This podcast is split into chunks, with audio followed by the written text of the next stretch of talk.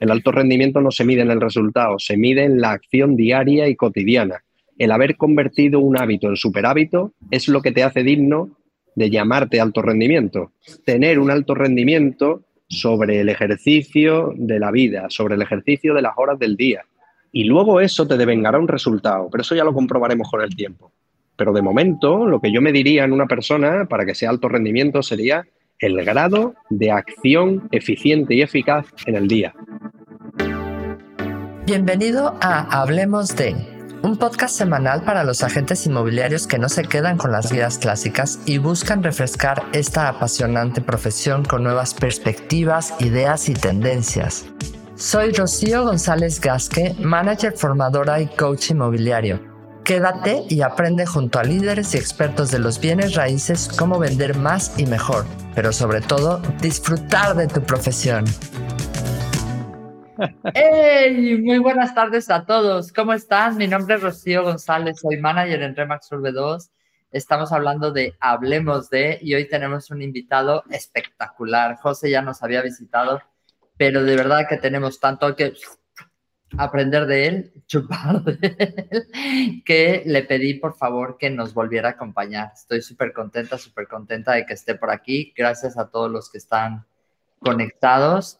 Empezamos, José, muchísimas gracias. Buenas tardes, ¿cómo estás? Nos hemos vestido igual para la ocasión. Buenas tardes, Rocío, ¿qué tal? ¿Cómo estás? Pues sí, eh, que no sé si es verde esperanza o verde batalla. Y yo creo que tenemos un poco de las dos, ¿verdad?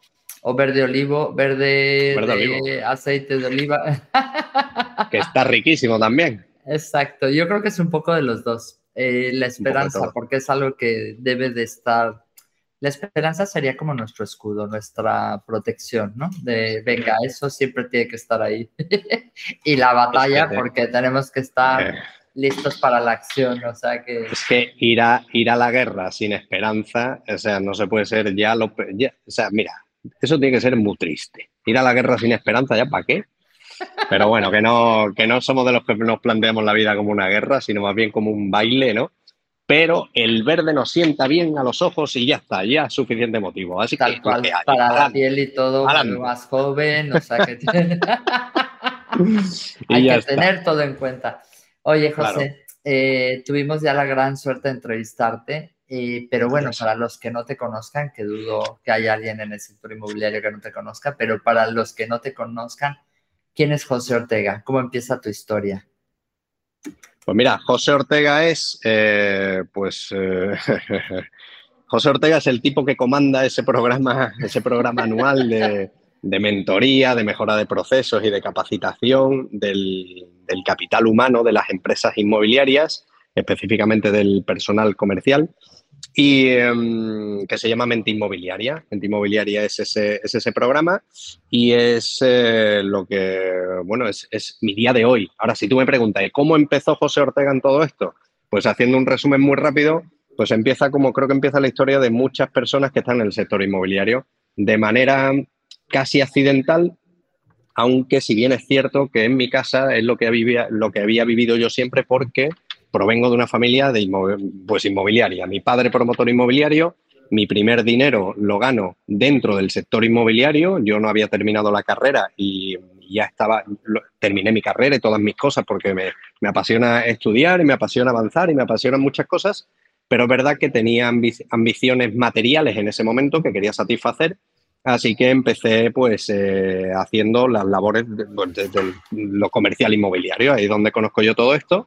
Y luego diferentes avatares de la vida, sumados a ambiciones personales, sumados a buenos maestros que se van, eh, que se van sumando al camino, pues eh, me voy encontrando con mi vocación maravillosa, que es la de coger y decir, oye, me quiero dedicar de manera muy concreta a la productividad, productividad de los equipos comerciales inmobiliarios.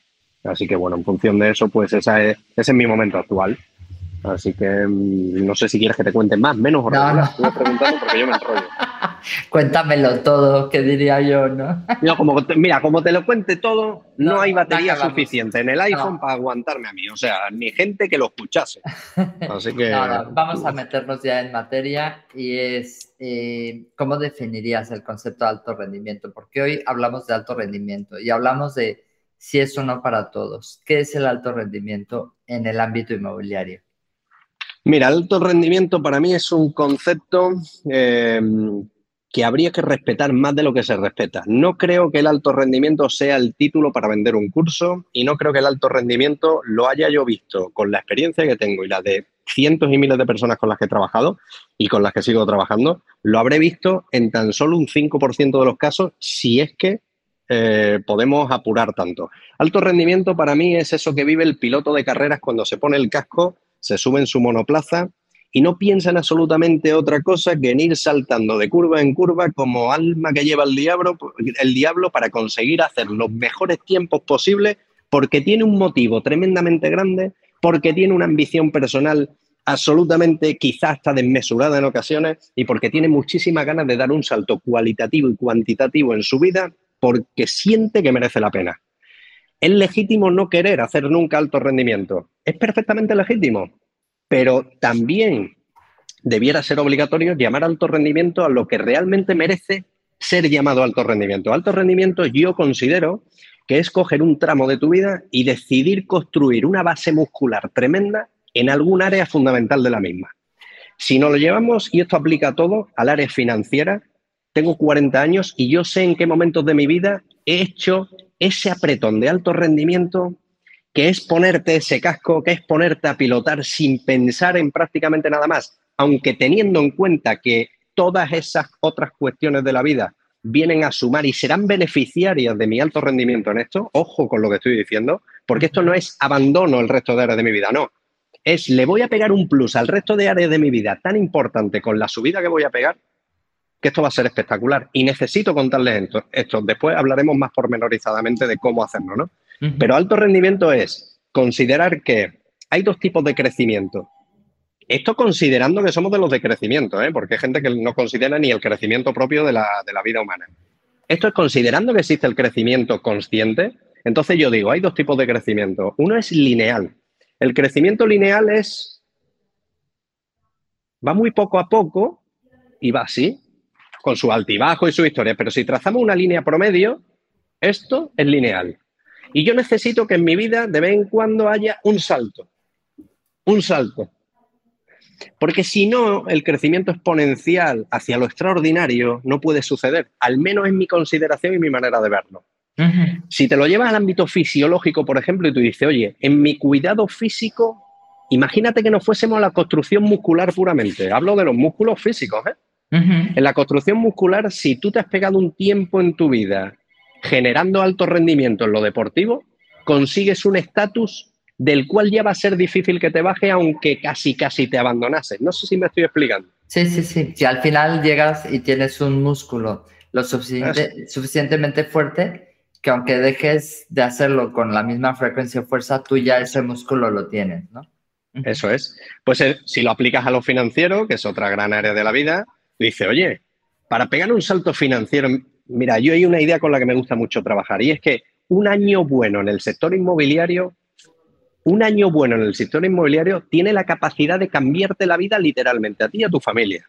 Si a ese año bueno en el sector inmobiliario le sumas un segundo año bueno en el sector inmobiliario y un tercero, seguramente te has solucionado 15 años de una persona promedio. Sí. Claro, con el condicionamiento y el condicionante de decir, no, no, es que lo voy a hacer bajo un criterio de alto rendimiento. Por eso digo que el alto rendimiento pues no es para todo el mundo. Y decir, ¿por qué no es para todo el mundo? Porque todo el mundo no está dispuesto a generar un sobreesfuerzo puntual en la vida y además es legítimo no querer hacerlo. Ahora, si quieres hacerlo, llámame por teléfono, hazme el favor, porque aunque sea como amigo, me voy a sumar a ti, porque tú sabes más de mi vida que otras personas y sabes que vivo el alto rendimiento en carnes propias. Además, estoy en un momento de altísimo rendimiento. Súper, me encanta. cinco ciudades a la semana en cada, en, cada una en una punta de España, créeme que eso te supone hacer muchísimos esfuerzos físicos, mentales y emocionales. Y en medio me leo tal libro y en medio el entrenamiento físico no lo dejo. Mis tres, cuatro sesiones a la semana salen. ¿Y de dónde salen? Pues salen de las 24 horas que tiene el día. Salen de organizar muy bien mis tareas. Pero mira, antes que organizar bien mis tareas, es que tengo muy claro para qué quiero lo que estoy fabricando en este momento de mi vida. Y cuando uno tiene muy claro hacia dónde va, Cuando uno tiene muy claro lo que quiere conseguir y para qué le va a servir eso, es que la palabra libertad tiene un significado muy importante en mi vida y tú lo sabes.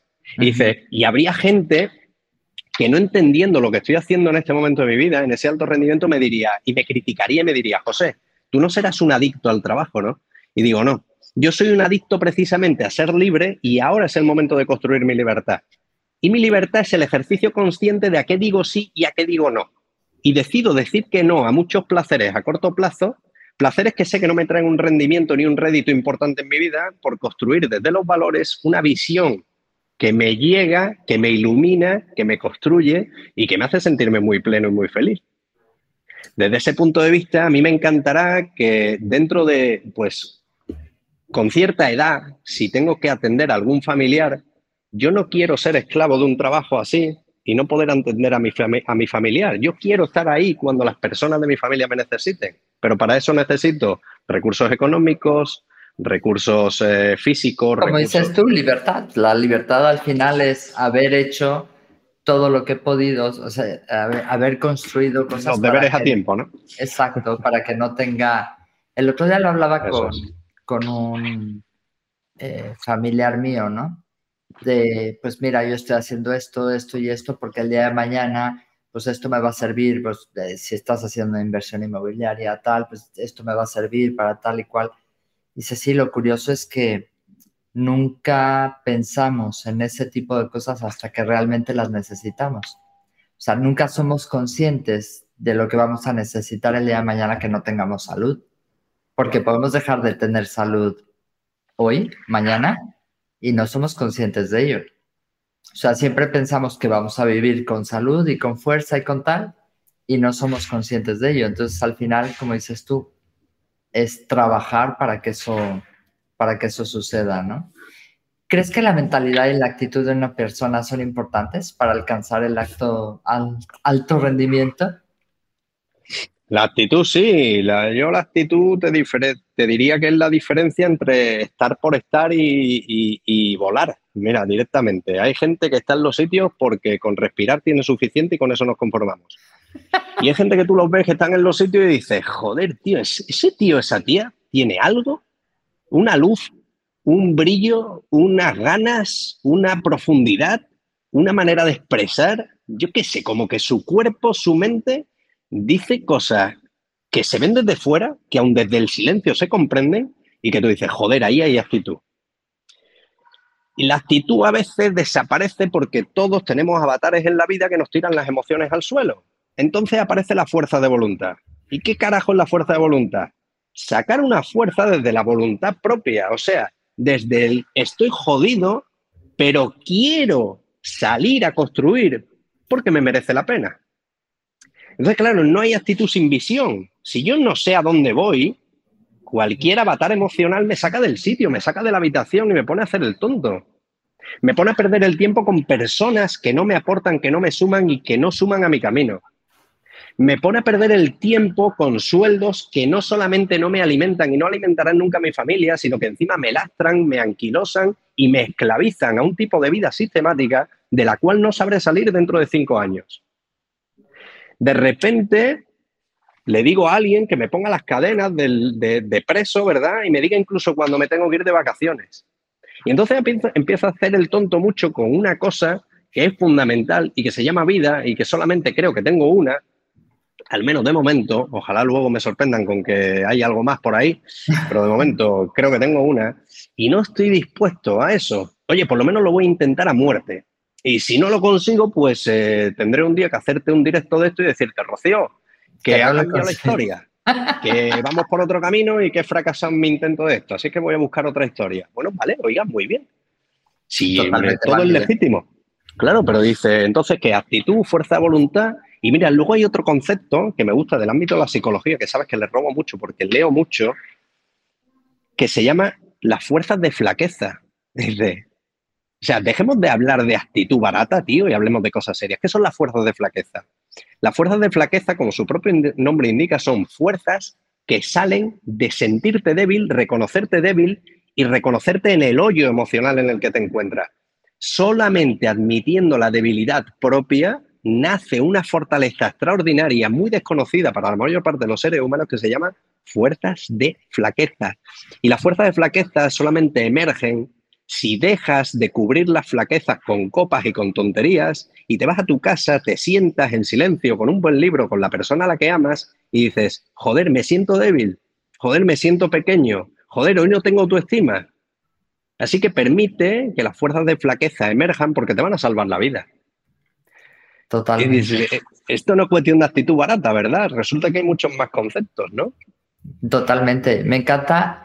En la última conferencia que diste me gustó muchísimo una frase que decías, hay que tener cuidado con, con la venta de, venga, que todo es actitud, vamos. Y decías, cuidado, cuidado con eso porque no es así. Efectivamente, porque eso te puede poner las pilas 10 minutos, pero la vida tiene muchos minutos, ¿no? Y puedes tener esos momentos donde, claro. Pues, yo misma el lunes, no me acuerdo, está así, justo mm, lo estás redactando de, uff, necesito estar en mi casa con mi marido, un abrazo, porque hoy no me encuentro bien, pero es que es normal. Totalmente, totalmente cierto, y hay que reconocérselo a uno mismo y eso también es alto rendimiento, ¿eh? El alto rendimiento no puede ser un movimiento desde la ingenuidad, ni desde la paja mental, ni desde, ni desde esa acción tan estúpida a veces de, mira, porque no todo es actitud. Hace falta criterio, y el criterio lo aporta el conocimiento y el conocimiento lo aporta el aprendizaje. Hace falta buenos referentes cerca, personas que iluminen tu camino, tus conversaciones y que alimenten un grado conversacional que alimente, vuelvo a decir la palabra alimente porque es que se me llena la boca de decirlo, que alimente la visión que tú tienes de la vida. Porque es que una visión ordinaria, esa ya está en la calle. Esa no la tienes tú que inventar. Eso es fácil. Pero si tú tienes una visión extraordinaria, y no entiendo no tener una visión extraordinaria de esto, porque ya la vida es extraordinaria de por sí, así que no tiene mucho sentido que no veamos esto desde lo extraordinario. Es que no tiene sentido, oiga. Es que tengo 40 años y he consumido ya la mitad del trayecto. Y algunos Entonces, claro, cuando voy a la mitad del trayecto, tengo que ser muy consciente de, qué quiero que haya en ese trayecto. Y la profundidad es muy importante en la vida. Y el mensaje promedio ahí fuera no te habla de profundidad, te habla de frivolidad. Te habla de influencer que influencian desde el no conocimiento de lo que dicen, que es una cosa extraordinaria, estúpida y absurda. Es que pones televisión y te encuentras con un montón de programas de televisión donde la mayor parte de las personas que salen hablando de las cosas es mentira que sepan sobre esa cosa. Porque conozco a personas que están en ese mundo y sabes que es mentira lo que sale por lo que están diciendo, porque no son expertas en eso y no saben lo que dicen, pero conviene decirlo porque es la consigna.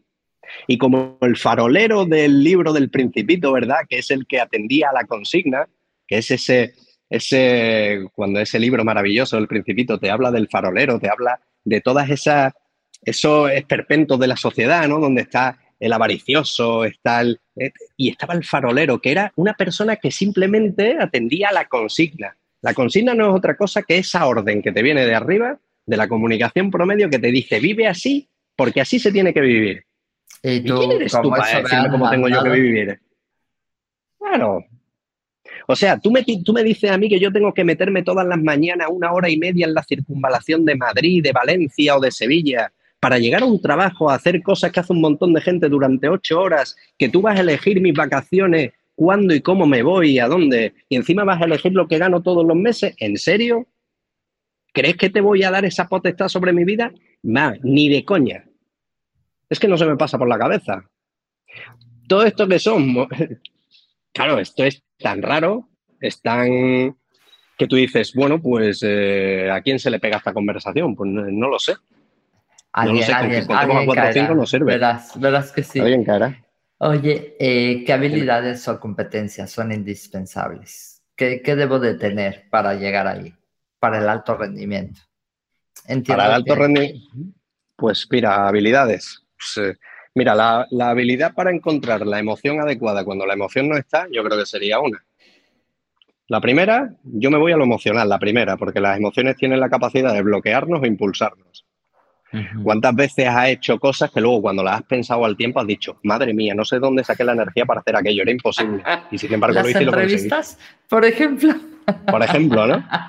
Y le decía, al final la, la, ilusión, que fue la emoción que te alumbró el camino, te impulsó a hacerlo, así que la hiciste, ¿verdad? ¿Cuántas cosas no hemos hecho por un bloqueo emocional?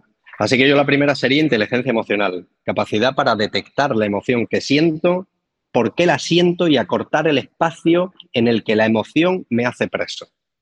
Inteligencia emocional. Es, es muy curioso, a partir de que aprendes, cuando estudié para ser coach, aprendí eso aprendí cómo detectar las emociones y ahora me pasa mucho que de repente me, me encuentro como con, en un momento dado como con tristeza o angustia y tal, y digo, uy, espérate, ¿qué he pensado? ¿Qué he leído? ¿De dónde me viene esto? Ah, por esto.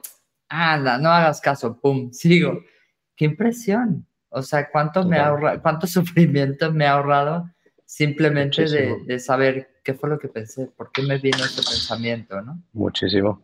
Porque además casi todas las personas que somos emprendedoras o que somos comerciales, que estamos en el ámbito de lo comercial, tenemos una tendencia general, no digo que le pase a todo el mundo, pero a la mayoría sí le pasa, a los picos emocionales.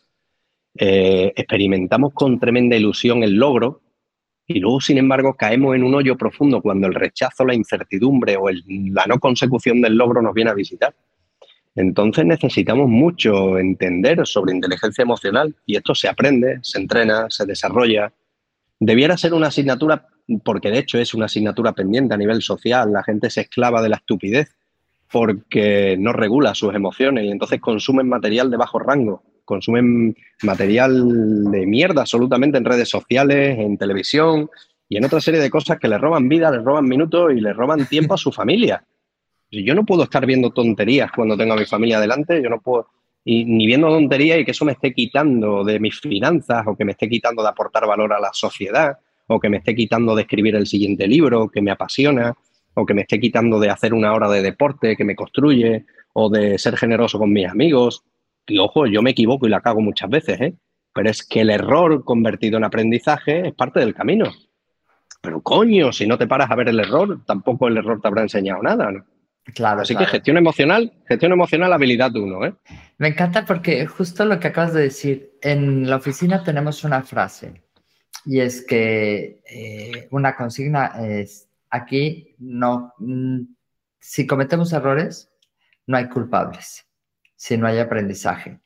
Y es, ¿qué he aprendido en esta lección? Pero es que cuando salimos de notaría, cuando salimos de firmar, cuando salimos de tener un encargo, siempre pregunto lo mismo. ¿Qué has aprendido en esa lección? Porque aunque triunfes, aprendiste. Y si perdiste, aprendiste más, desde luego. El aprendizaje ha sido más doloroso, pero en cada ocasión aprendemos. Entonces, si ves en cada momento de dolor, ¿qué he aprendido? O sea, esto que me ha pasado, ¿qué fue lo que aprendí? Pues que tenía que estar más al pendiente de esto, que tenía que haber hecho esto, que tenía que haber planificado más esto, ¿no? sí, estoy de acuerdo. De hecho, te digo, pero espérate, te digo habilidad 2, que tú lo acabas de decir. Gestión del tiempo y planificación. Uf, esa es mi habilidad mm, para desarrollar, eh, espero, en esta vida. Mira, el otro día, el otro día leí una frase porque la ponía un amigo mío que es, yo, mira, yo tengo tres íntimos amigos, yo no soy de tener 100 amigos, yo tengo tres o cuatro pero me pueden llamar a las 5 de la mañana y estar yo y me necesitan y ahí estaré y yo igual para ellos y ellos igual para mí. Y uno de ellos, veo que el otro día publica una frase muy lúcida que dice, que decía algo así como, no sé si era exactamente, pero decía, no ganas más dinero porque te pasas el día trabajando. No ganas más dinero porque te pasas el día trabajando. Esto es una llamada de atención tan sumamente grande. Qué impresión, ¿Qué estás haciendo con tus tareas en el día? Porque es que si te pegas el día haciendo cosas, no, esto no quiere decir que esto le vaya a llevar a buen sitio. Pero cuando usted aprenda a gestionar sus prioridades y usted tiene en cuenta cuál es esa tarea o esas dos tareas o esas tres tareas de alto valor que construyen su familia, porque el alto rendimiento aplica a la familia, el alto rendimiento aplica a lo profesional, tarea de alto valor en lo profesional, tarea de alto valor en, el cuidado de la salud personal, pues tú dices, el reparto de tareas en el día y la organización de las prioridades hará que usted tenga un uso del tiempo proactivo y no reactivo. ¿Esto se aprende y se planifica? Por supuesto que se aprende, se aprende y se planifica. ¿Y por qué si no? Hay personas en este planeta que con el mismo cuerpo que usted tiene o muy similar, tienen una multinacional a su cargo, tienen una familia con cinco hijos, además siguen en forma, además tienen dinero y además tal. Y hay personas que con solo una pequeña cosita en el día, como se pegan el día yendo y viniendo alrededor de la cosita y de paso una hora y media en la circunvalación de Madrid cada mañana y una hora y media en la noche, que ya son tres horas en el día, la cosa se te complica. Pero ahora te digo una cosa sobre gestión del tiempo. El día tiene 24 horas. Si tú divides las 24 horas en tres grandes espacios de 8 horas, te darás cuenta de que tienes 8 horas para lo profesional y tus finanzas, 8 horas para vida personal y 8 horas para dormir. Lo que pasa es que esas 8 horas se corrompen desde el punto y hora que las 8 horas de trabajo no están focalizadas, no están bien ordenadas, con lo cual empiezas a hacer tareas de trabajo en la vida personal. Vida personal en las tareas de trabajo, en medio un montón de tareas chatarras y luego duermes mal a consecuencia de esto. Con todo esto te quiero decir que ocho horas, me gustaría que reflexionases una cosa. Ocho horas son dos veces. Depresión. ocho horas son dos veces lo que el viento se llevó. O sea, tú siéntate. No, no, no, espérate, siéntate por la mañana. Te sientas por la mañana y pones lo que el viento se llevó y te la tragas. ¿Vale? Que cuando la has visto una vez, lo mismo, ya la segunda ya cansa, ¿eh? Bueno, pues cuando termine, le vuelves a dar al play y empieza otra vez. Esto lo escuché una vez en una conferencia dos veces lo que el viento se llevó. Si en dos veces lo que el viento se llevó a ti no te ha dado tiempo de hacer lo que tienes que hacer como para que te haya cundido la jornada laboral, es porque estás haciendo muchas cosas que no son jornada laboral. Ese es mi trabajo en las empresas, ¿eh? Ese, mi trabajo en las empresas tiene mucho que ver con eso. Y nos pasa mucho como comerciales que, que las conversaciones a veces no sabemos detenerlas. He visto a muchos agentes que tienen conversaciones con sus clientes que a lo mejor se alargan más de media hora y dices, si realmente habías acabado de hablar con él cinco minutos, ¿qué necesidad tenías de hacerle perder el tiempo a él? Porque seguramente la próxima vez dude en contestarte. Y otra es, ¿qué necesidad tenías de quedarte media hora hablando? ¿Por qué no valora, por qué no valoramos nuestro tiempo en ese sentido? Te meto una tercera habilidad, comunicación. Y aquí hay dos problemas cuando pasa esto. De hecho, hoy he estado trabajando un monográfico sobre comunicación, perdón, sobre gestión del tiempo y aparece la comunicación precisamente en casa de tu amiga, de tu amiga Nora, que estoy hoy. Sí, ah, qué chulo, estás aquí en Valencia, es verdad. Sí, iba a decir, me suena muchísimo esa pizarra. Vale, vale, vale. Sí, porque, porque con el equipo de Nora, de aquí de Igarca, pues trabajo el programa anual, entonces me tocaba aquí, ¿no? Y entonces le he pedido aquí un despachito un momento pues, para, atenderte y hacer la entrevista. Cuando hablamos de gestión del tiempo y se cuela la comunicación y se cuelan esas conversaciones que no sabemos cortar, esto pasa por dos cosas. Una puede ser que no seamos profesionales en la comunicación. Ser profesional en la comunicación quiere decir saber terminar la conversación cuando la conversación ha terminado. ¿Y eso cuándo es? Cuando no hay nuevas aportaciones de valor por ninguna de las partes.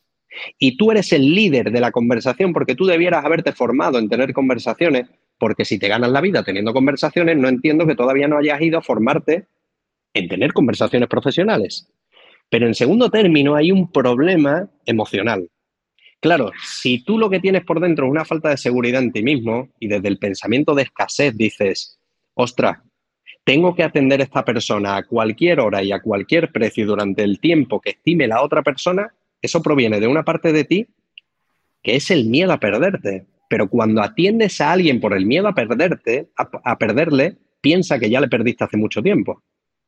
Totalmente. Y aquí se te juntan las tres áreas, ¿eh? Mira cómo hemos colado las tres. Gestión emocional, autoestima, profesional. Saber quién eres para liderar tú la conversación. Gestión del tiempo y gestión de la comunicación, las tres grandes habilidades. Sí, es que lo tengo clarísimo, lo tengo clarísimo. Pero que esto no es talento, que esto es formación, entrenamiento, capacitación, medición, insistencia, ejecución, entrenamiento, entrenamiento, entrenamiento. Es que se supone que te ganas la vida con esto y que encima quieres ganar mucho dinero, oiga. Madre mía. Digo yo, vamos. Totalmente, totalmente. Pero te digo, la planificación, la comunicación, me encanta. Hay mucho que hablar de ese tema. Quería aprovechar esta pequeña interrupción para saludar a la gente que nos está poniendo mensajes aquí en directo. Para la gente que nos ve en LinkedIn, que sepan que no vemos los mensajes porque algunos me han dejado para que no se sientan mal. Pero bueno, tenemos aquí a María Cacho, de Mari Cacho de Remax en Lima, Perú. Tenemos a María Patricia Soler eh, y a Fausto Vallejo de Quito, Ecuador. Si te ven de todos lados, José, te vas a hacer muy famoso alegría. a nivel internacional. Me han estado llamando, me han estado llamando, ya te contaré, porque no puedo contar mucho, pero me han estado llamando del otro lado del charco porque hay mucho interés en, en hacer cosas por allí. Lo que pasa es que tengo la agenda tan repleta aquí en el panorama nacional que no sé dónde voy a sacar tiempo para ir allí, pero no, no lo sé. A mí me encanta y me apasiona y me fascina, ¿no? Pero... Todos los tamaños del mercado inmobiliario en México, bueno, en Latinoamérica en general, ha crecido muchísimo. O sea que... Mucho, mucho, muchísimo. Bueno, Totalmente. seguimos. ¿Cómo lidias con el fracaso y qué papel juega en el cambio hacia el alto rendimiento? Pues el fracaso. O sea, hablamos de las competencias o habilidades, ¿no? La inteligencia emocional, la parte de las emociones, la planificación y gestión de tiempo y la comunicación. Que todo hay que, son cosas, hay que desarrollar, hay que trabajar, ¿no? Me encantó tu frase de no ganas más dinero porque te pasas la vida trabajando, me encantó. Eso es algo para, para hacérselo ver. Y a partir de ahí, bueno, hay gente que lo intenta y lo intenta y lo intenta, pero luego su, y hoy veíamos en el curso de gestión de talento, que quizás una de las de los talentos o habilidades que debe tener una persona en el sector inmobiliario es el, eh, el que no se rinda ante un fracaso, que no, que no se derrote ante una. ¿Cómo, cómo podrían lidiar o qué consejo le darías a una persona que se está enfrentando a eso en este momento? Pues yo te voy a contar, te podría contar la teoría de un libro que dijese las cosas como tienen que ser, pero yo te voy a contar una mezcla entre la teoría y lo que a mí me pasa. A mí lo de lo importante es participar, no lo he aceptado nunca por válido. ¿Eso qué quiere decir? ¿Que voy siempre a ganar? Te diría que sí, pero también te digo que he fracasado en ocasiones y que el fracaso puede estar presente porque el rechazo está presente, porque alguna vez te despiden, porque alguna vez te dicen que no y todo eso, y alguna vez no lo consigues. Ahora, ¿qué pasa con cuando no lo consigues? Pues mira, que la aceptación es dura. Si vas con mentalidad de querer ganar y tienes la visceralidad del campeón y tienes eh, los reaños de haberte empleado en algo muy a fondo, la verdad es que cuando fracasas, duele. Así que yo abogo por una aceptación realista del duelo que va a pasar por una fase de donde la ira estará presente, así que te cabrearás con lo que ha pasado, con las personas que lo componen y con el infortunio de la vida, incluso te cabrearás contigo mismo y yo te recomendaría que al menos dure lo menos posible esa fase de, castigo al de enfrente y de castigo propio. Que cuanto antes llegues a la tristeza y al dolor que está por debajo de la ira, antes llegarás a la curación y a la sanación y por tanto de vuelta al circuito. Pero sí que te diría que una cosa, que ante, ante el fracaso y ante el dolor por el fracaso, yo me pondría el casco de nuevo y saldría a pilotar como si hubiese ganado, pero con el dolor de haber perdido.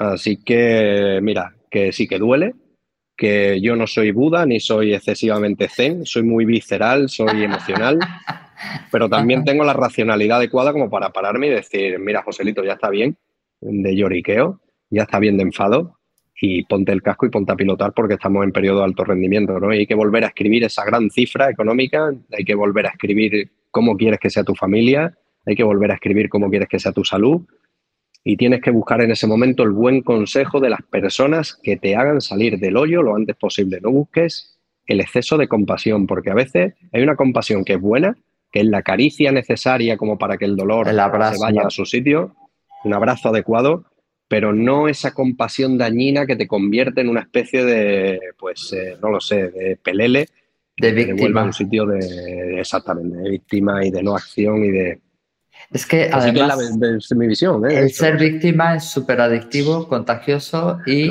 eh, y además es como un estado perfecto para tener todos los pretextos del mundo. es que no se me da bien. y es humano y todos incurrimos en eso en algún momento. Mira, en el Dale Carnegie, ¿no? Históricamente, lo hemos leído todos, yo creo, los que nos dedicamos al mundo de la comunicación o al mundo de lo comercial o a tal y dice, hay un, trozo de capítulo del libro que es el no critiques, no condenes ni te quejes. Pues mira, todos condenamos alguna vez, todos criticamos alguna vez y todos nos quejamos alguna vez. Hay gente que esto lo lleva a un nivel 10 y hay gente que esto lo tiene en un nivel 3 o 4 o 5 o 6. Oye, pues yo solamente te digo, mejoralo en cuanto puedas y, y ya está. Pero que el fracaso, pues ya está, que, duele, pero que no salgo yo pensando que, lo, que participar es lo importante porque no es mi mentalidad, nunca lo ha sido, nada. Pero que esto no es una intención, mira qué guay es José Ortega, no, esto no es de guay, esto es que nací con eso. Que esto puede ser una tara una virtud, depende de cómo tú lo mires. O sea, hay momentos en los que me parece una tara y hay momentos en los que me parece una virtud, pero como soy esto, pues no me queda otra cosa que aprender a lidiar con esto que soy. Así que, eh, ¿qué te digo yo? Oye, ¿cuáles son las, eh, las mayores barreras que encuentras en el camino hacia el alto rendimiento en el sector inmobiliario? Las mayores barreras que encuentro, pues mira, me encuentro... Eh, me encuentro con que se compran demasiado las noticias de fuera. Me encuentro con que Mm, no cuidamos o no cuidan algunos sus conversaciones diarias para tenerlas con las personas adecuadas. Y hmm. creo que es una barrera para el alto rendimiento pensar que estás en alto rendimiento porque estás ganando más que tu compañero de al lado. Y eso no es alto rendimiento. El alto rendimiento no se mide en el resultado, se mide en la acción diaria y cotidiana. El haber convertido un hábito en superhábito es lo que te hace digno de llamarte alto rendimiento. El alto rendimiento es tener un alto rendimiento sobre el ejercicio de la vida, sobre el ejercicio de las horas del día. Y luego eso te devengará un resultado, pero eso ya lo comprobaremos con el tiempo. Pero de momento, lo que yo me diría en una persona para que sea alto rendimiento sería el grado de acción eficiente y eficaz en el día. El alto rendimiento no es voy a enterrar mi vida en una especie de autoexigencia inconsciente, no, no, para nada. El alto rendimiento sabes lo que estás haciendo, ¿no? Así que las barreras, pues las barreras muchas veces son familiares, las, barreras muchas veces son los amigos inadecuados, las barreras a veces son que pues eh, la gente que te rodea o no se lo has explicado bien o no te entienden. ¿Y el miedo al fracaso? El miedo al Yo fracaso, me encuentro, eh, me encuentro muchísima gente que claro. por el miedo al fracaso no dan el primer paso. O sea, no hacen, ya, ya no digas alto rendimiento, ya ni siquiera llegan a REN. Mira, te digo, te cuento un, ejemplo típico, típico, típico, que es el enemigo ya no del alto rendimiento, sino de que te vayan bien las cosas, el jodido plan B. Cierto. O sea, mira, yo te digo una cosa. Pensar que te va a ir bien en el sector inmobiliario, si por las tardes vendes seguro, mm, yo, yo ya Mm, va a ser difícil que yo trabaje contigo mentorizándote, porque, mm, mira, es gente que se dedica ocho horas al tema y le cuesta, con que si por la mañana haces inmobiliario, por la tarde vendes seguro y por la noche pones copas, esto es complicado. Pero que llévatelo al ámbito de la pareja. Que si estás pensando en construir tu pareja y mientras tanto estás escribiendo mensajes furtivos en la noche eh, a través del WhatsApp, la capacidad de foco y de profundidad no existe. Por tanto, el plan B es la red de seguridad que evita que saltes con la fuerza necesaria, necesaria como para llegar al otro lado. Yo es el primer, la primera recomendación que le daría a cualquiera que quiera brillar en algo. Tío, vea muerta por eso. Si hay otra gente consiguiéndolo con tu mismo recurso, tú también lo podrás conseguir. Claro. claro. Así que mira, pues ahí sale otra barrera del alto rendimiento, pero esa no es del alto rendimiento, esa también es barrera del bajo rendimiento. Eso es el gran autoengaño de la persona que tiene tanto miedo al fracaso que entonces decide hacer muchas cosas y ninguna profundamente. Y ninguna, bien. Y ninguna con cimientos. La vida Sí, un agente inmobiliario que ¿eh? te empieza a vender pastillas o que suena mal, que te empieza a vender cremas. eso suena regular. sí. Sí, pero bueno, que sí, claro, que si estás en el, si estás en el sector inmobiliario y luego estás en un multinivel de no sé qué, donde todo es dudoso y extraño, y luego resulta que también hace el apaño de la chapuza de no sé cuánto, digo, mira, tío, no trabajo contigo. ¿Qué quieres que te diga? Si es que sé que no vamos a llegar a ninguna parte. Y es que además la gente contrata a la gente que siente pasión por su trabajo. Y se nota. Sí se nota, o sea, la parte de confianza y tal, en función de cómo hablas. Si tienes 20 cosas y vendes 20 cosas, ¿de cuál hablas bien? No sé. ¿Y cuál, llevas, ¿Y cuál llevas dentro? ¿Y cuál es la que sientes? ¿Y cuál te hace vibrar? ¿Y cuál te hace aportar valor? ¿Y cuál, y cuál te centra en tu misión? Porque aquí nosotros no, no somos agentes inmobiliarios para ganar dinero. Somos agentes inmobiliarios porque aportamos valor a la sociedad poniendo en contacto a personas que se necesitan en una transacción sumamente compleja donde pueden ocurrir muchas cosas malas. Y gracias a que la atiendo yo o mi equipo, esa persona se lleva un valor que no se llevaría si la atendiese otro. Y si eso lo hago bien el número suficiente de veces, esto hará que buenos recursos lleguen a mi bolsillo, a mi corazón, a mi alma, a mis valores, a mi familia. Totalmente. Madre pero mía. Si vendo 40, pero si vendo 40 cosas, ¿de, de cuál? O sea, yo, ¿De qué soy especialista? ¿De qué, ¿De qué, soy especialista? Chicles. Bueno, y aquí está la valentía, ¿no? ¿Eh? ¿La valentía qué es? ¿Una competencia o una virtud? Ajá. Una competencia, una virtud, o una mezcla de los dos. Madre de Dios. Oye. Dime. Cuentas eh, cosas.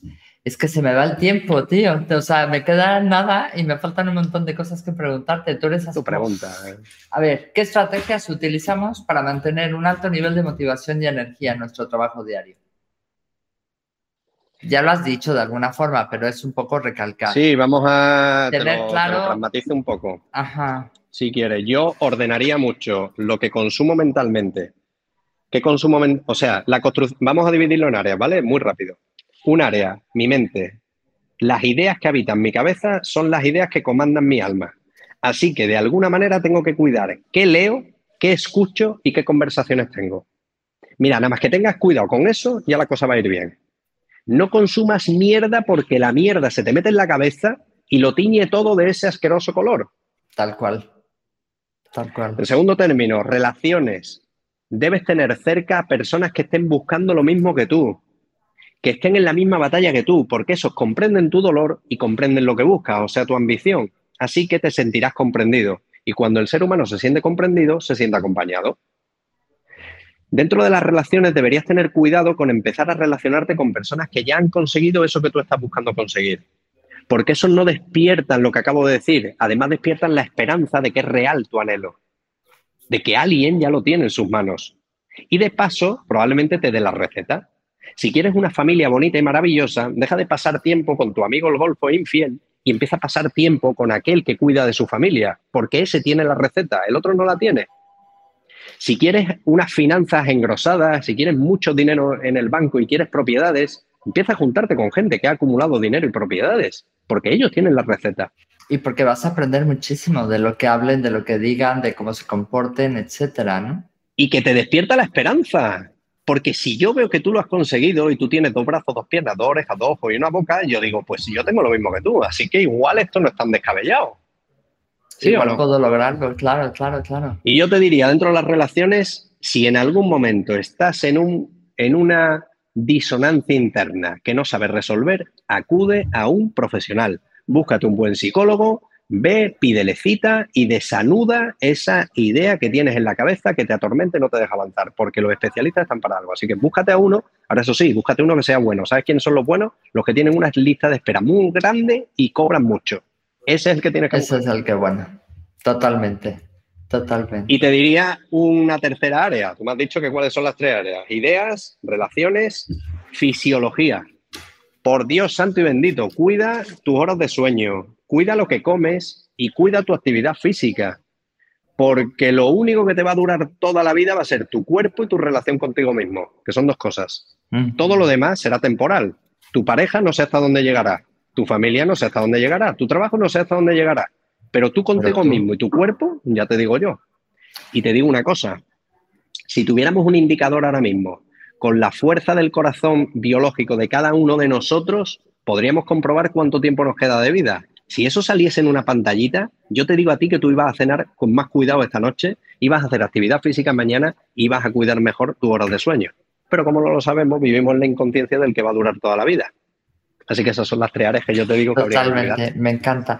Pero es que hay cosas tan básicas desde tu presencia, desde ir limpio, desde ir peinado, desde oler bien. La gente se fuma un cigarro, apaga el cigarro y entra en una reunión con un cliente y dices, uff, qué peste. O sea, eh, entiende que tú puedes fumar y te puede encantar, pero que los demás que no fumamos lo olemos a, kilómetros, o cuida tu higiene, higiene bucal, cuida, cuida tus palabras, en fin, al final es somos el reflejo de lo que dices, ¿no? De lo que decimos, pensamos, hacemos.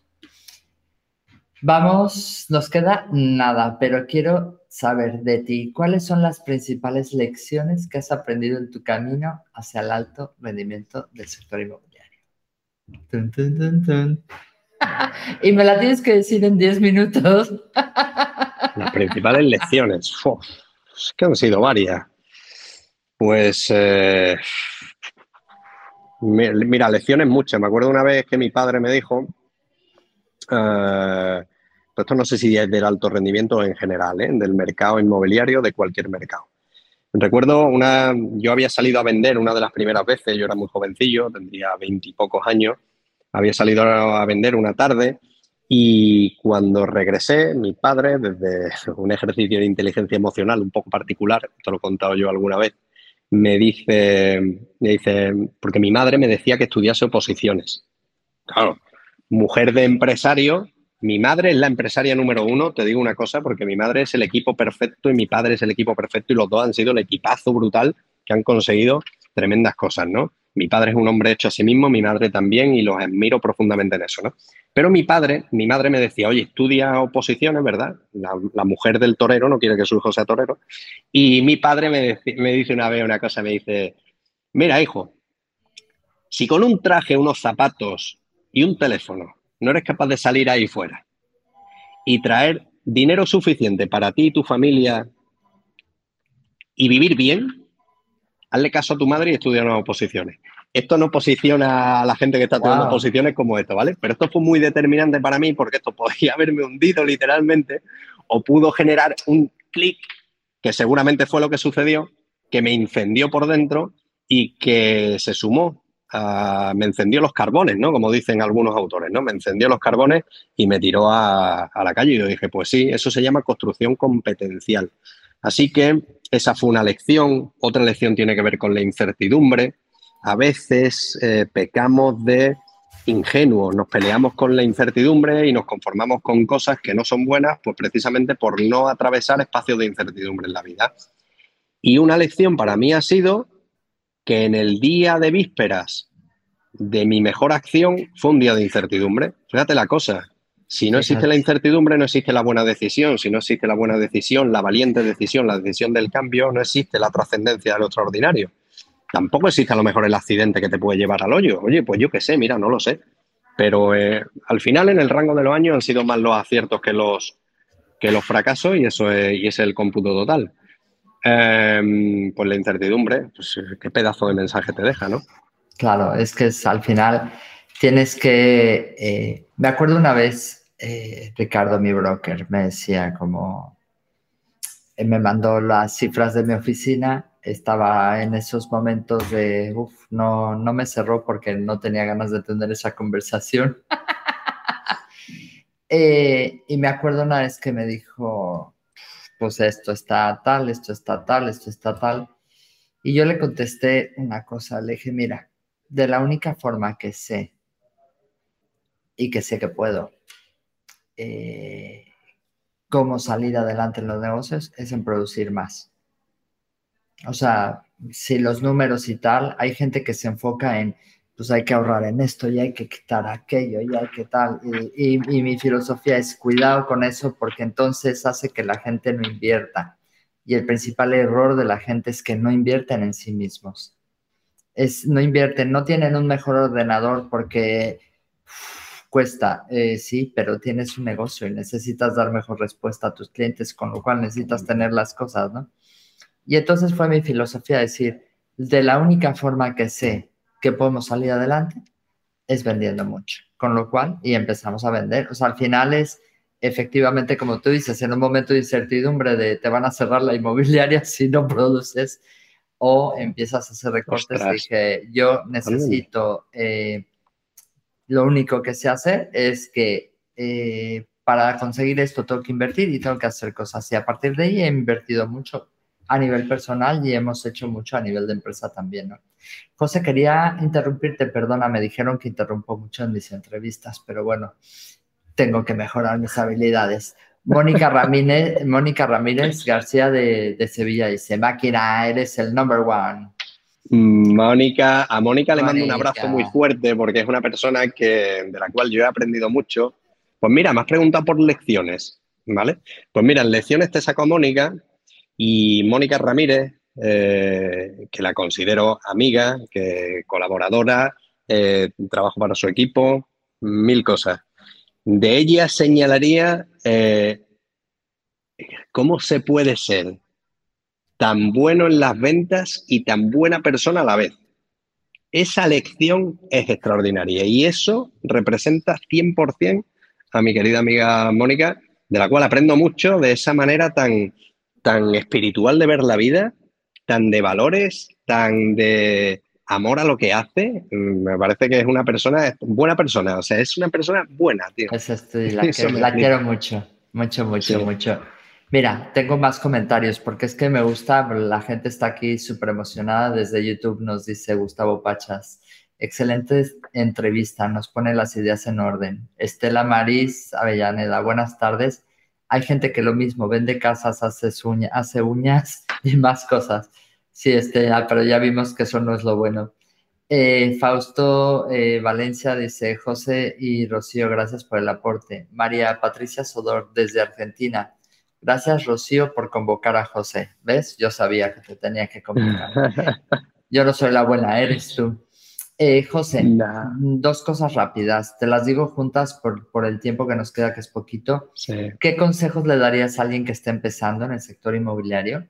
Sobre todo para, para que tenga claro que puede llegar a tener ese músculo que hablamos.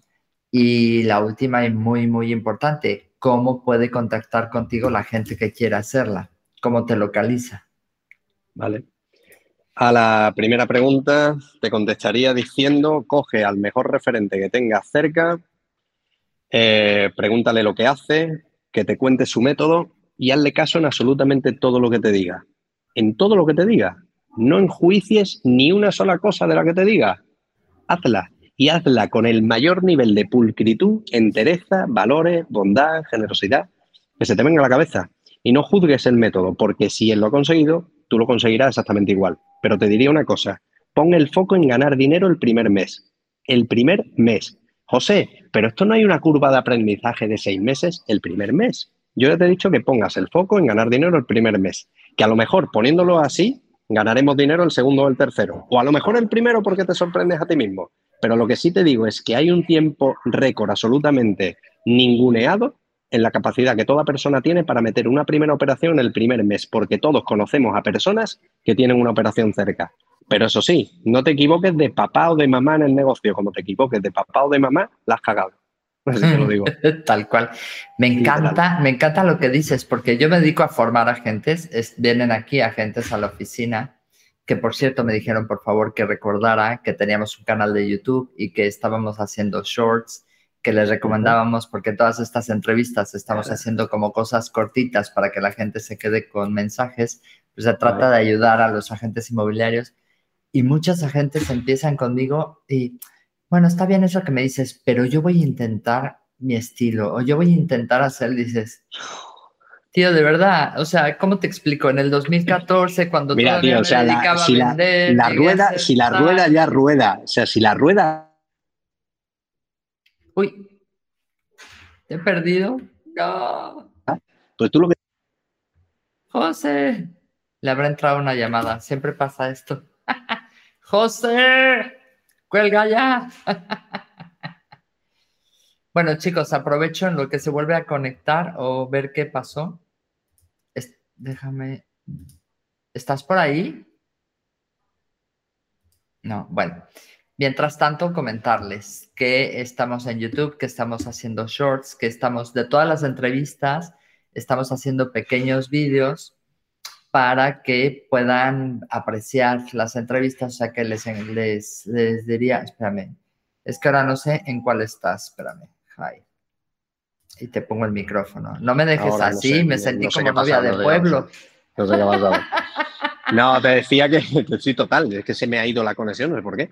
No, te decía que, si la rueda rueda, pues no la tienes que inventar de nuevo. Así que, oye, que si hay un método que funciona, insiste en el método, confía en el método y en la persona que tienes delante. Pero si es que esto, si de verdad no vas a inventar, pero vamos a ver, Si alguien lo lleva tiempo consiguiendo, tú que acabas de llegar, ¿por qué vas a inventarte una historia? ¿no?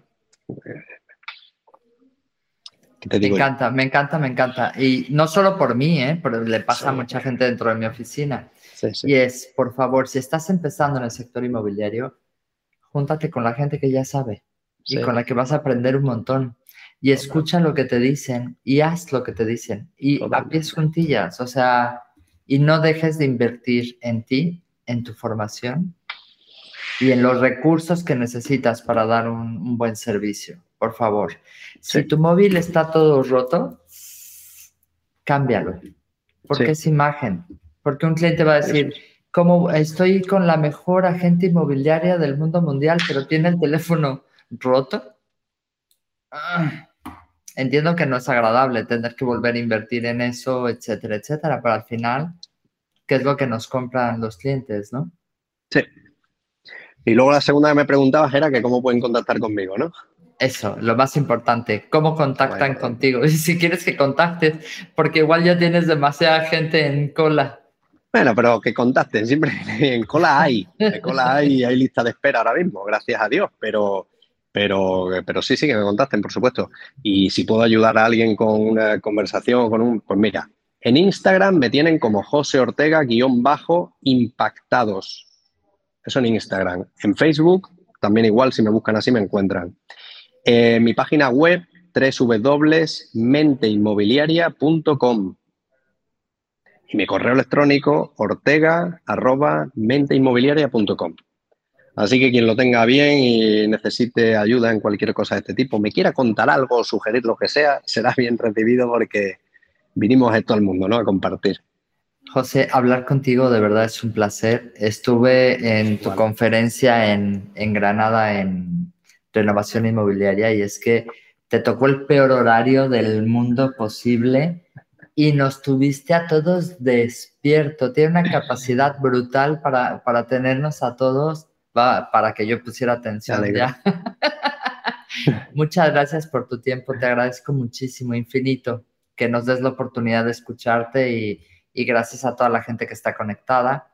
Le esperamos, los, los esperamos en YouTube, que sepan, en Facebook también y en LinkedIn. Pero en YouTube recordar que tenemos los shorts y eso que, que van a poder ver pequeños recortes de las entrevistas que son muy divertidos y muy breves para aquellos que no tengan, para en vez de ver mierda, por lo menos ver shorts. si vas a desperdiciar tu tarde viendo... Si vas a desperdiciar la tarde, desperdiciala conmigo. Ven y acompáñame, así no seremos solo uno. Oye, gracias a ti, gracias a ti, gracias por invitarme, gracias por tenerme en consideración, gracias por tu cariño, por tu respeto, por tu amabilidad, gracias a la gente que se haya tragado las cosas que he dicho, ¿no? En el tiempo que la he dicho, si alguien se pone a tragarse un programa, pues dice, oye, me voy a tragar este programa, me voy a poner a ver esto, me voy a... Y tú dices, joder, pues qué, qué, qué, qué, honor para mí que alguien consuma su tiempo en, escuchar algo que yo haya dicho. Que, así que la yo primera entrevista que te hice, madre mía, la cantidad de visualizaciones que tenía. Sí. ¿eh? Una barbaridad. O sea que está, seguramente estará por el camino. Me alegro un montón. Gracias, José. Espero que no sea la última, por supuesto. No, nada. sabes que, sabes que además somos amigos y en lo que te pueda ayudar y servir, pues así lo haré de verdad. Estupendo. Muchísimas gracias, José, y gracias a todos por haber estado conectados. Un abrazo muy grande y hasta pronto. Gracias por pasar un rato conmigo. Si te gustó esta conversación, déjame una reseña en Apple Podcast y comparte el episodio. Si quieres comprar, vender o unirte a mi equipo, encuéntrame como Rocío Gegasque en Instagram, Facebook, YouTube y Twitter. O visita mi sitio web rociogegasque.com. Mi blog está lleno de tips prácticos sobre cómo vender, comprar y tener éxito en la industria. Nos escuchamos en el próximo episodio de Hablemos de. Si estás listo para expandir tu mente, mejorar tus prácticas drásticamente y estar a la vanguardia del mundo inmobiliario, esta es tu casa.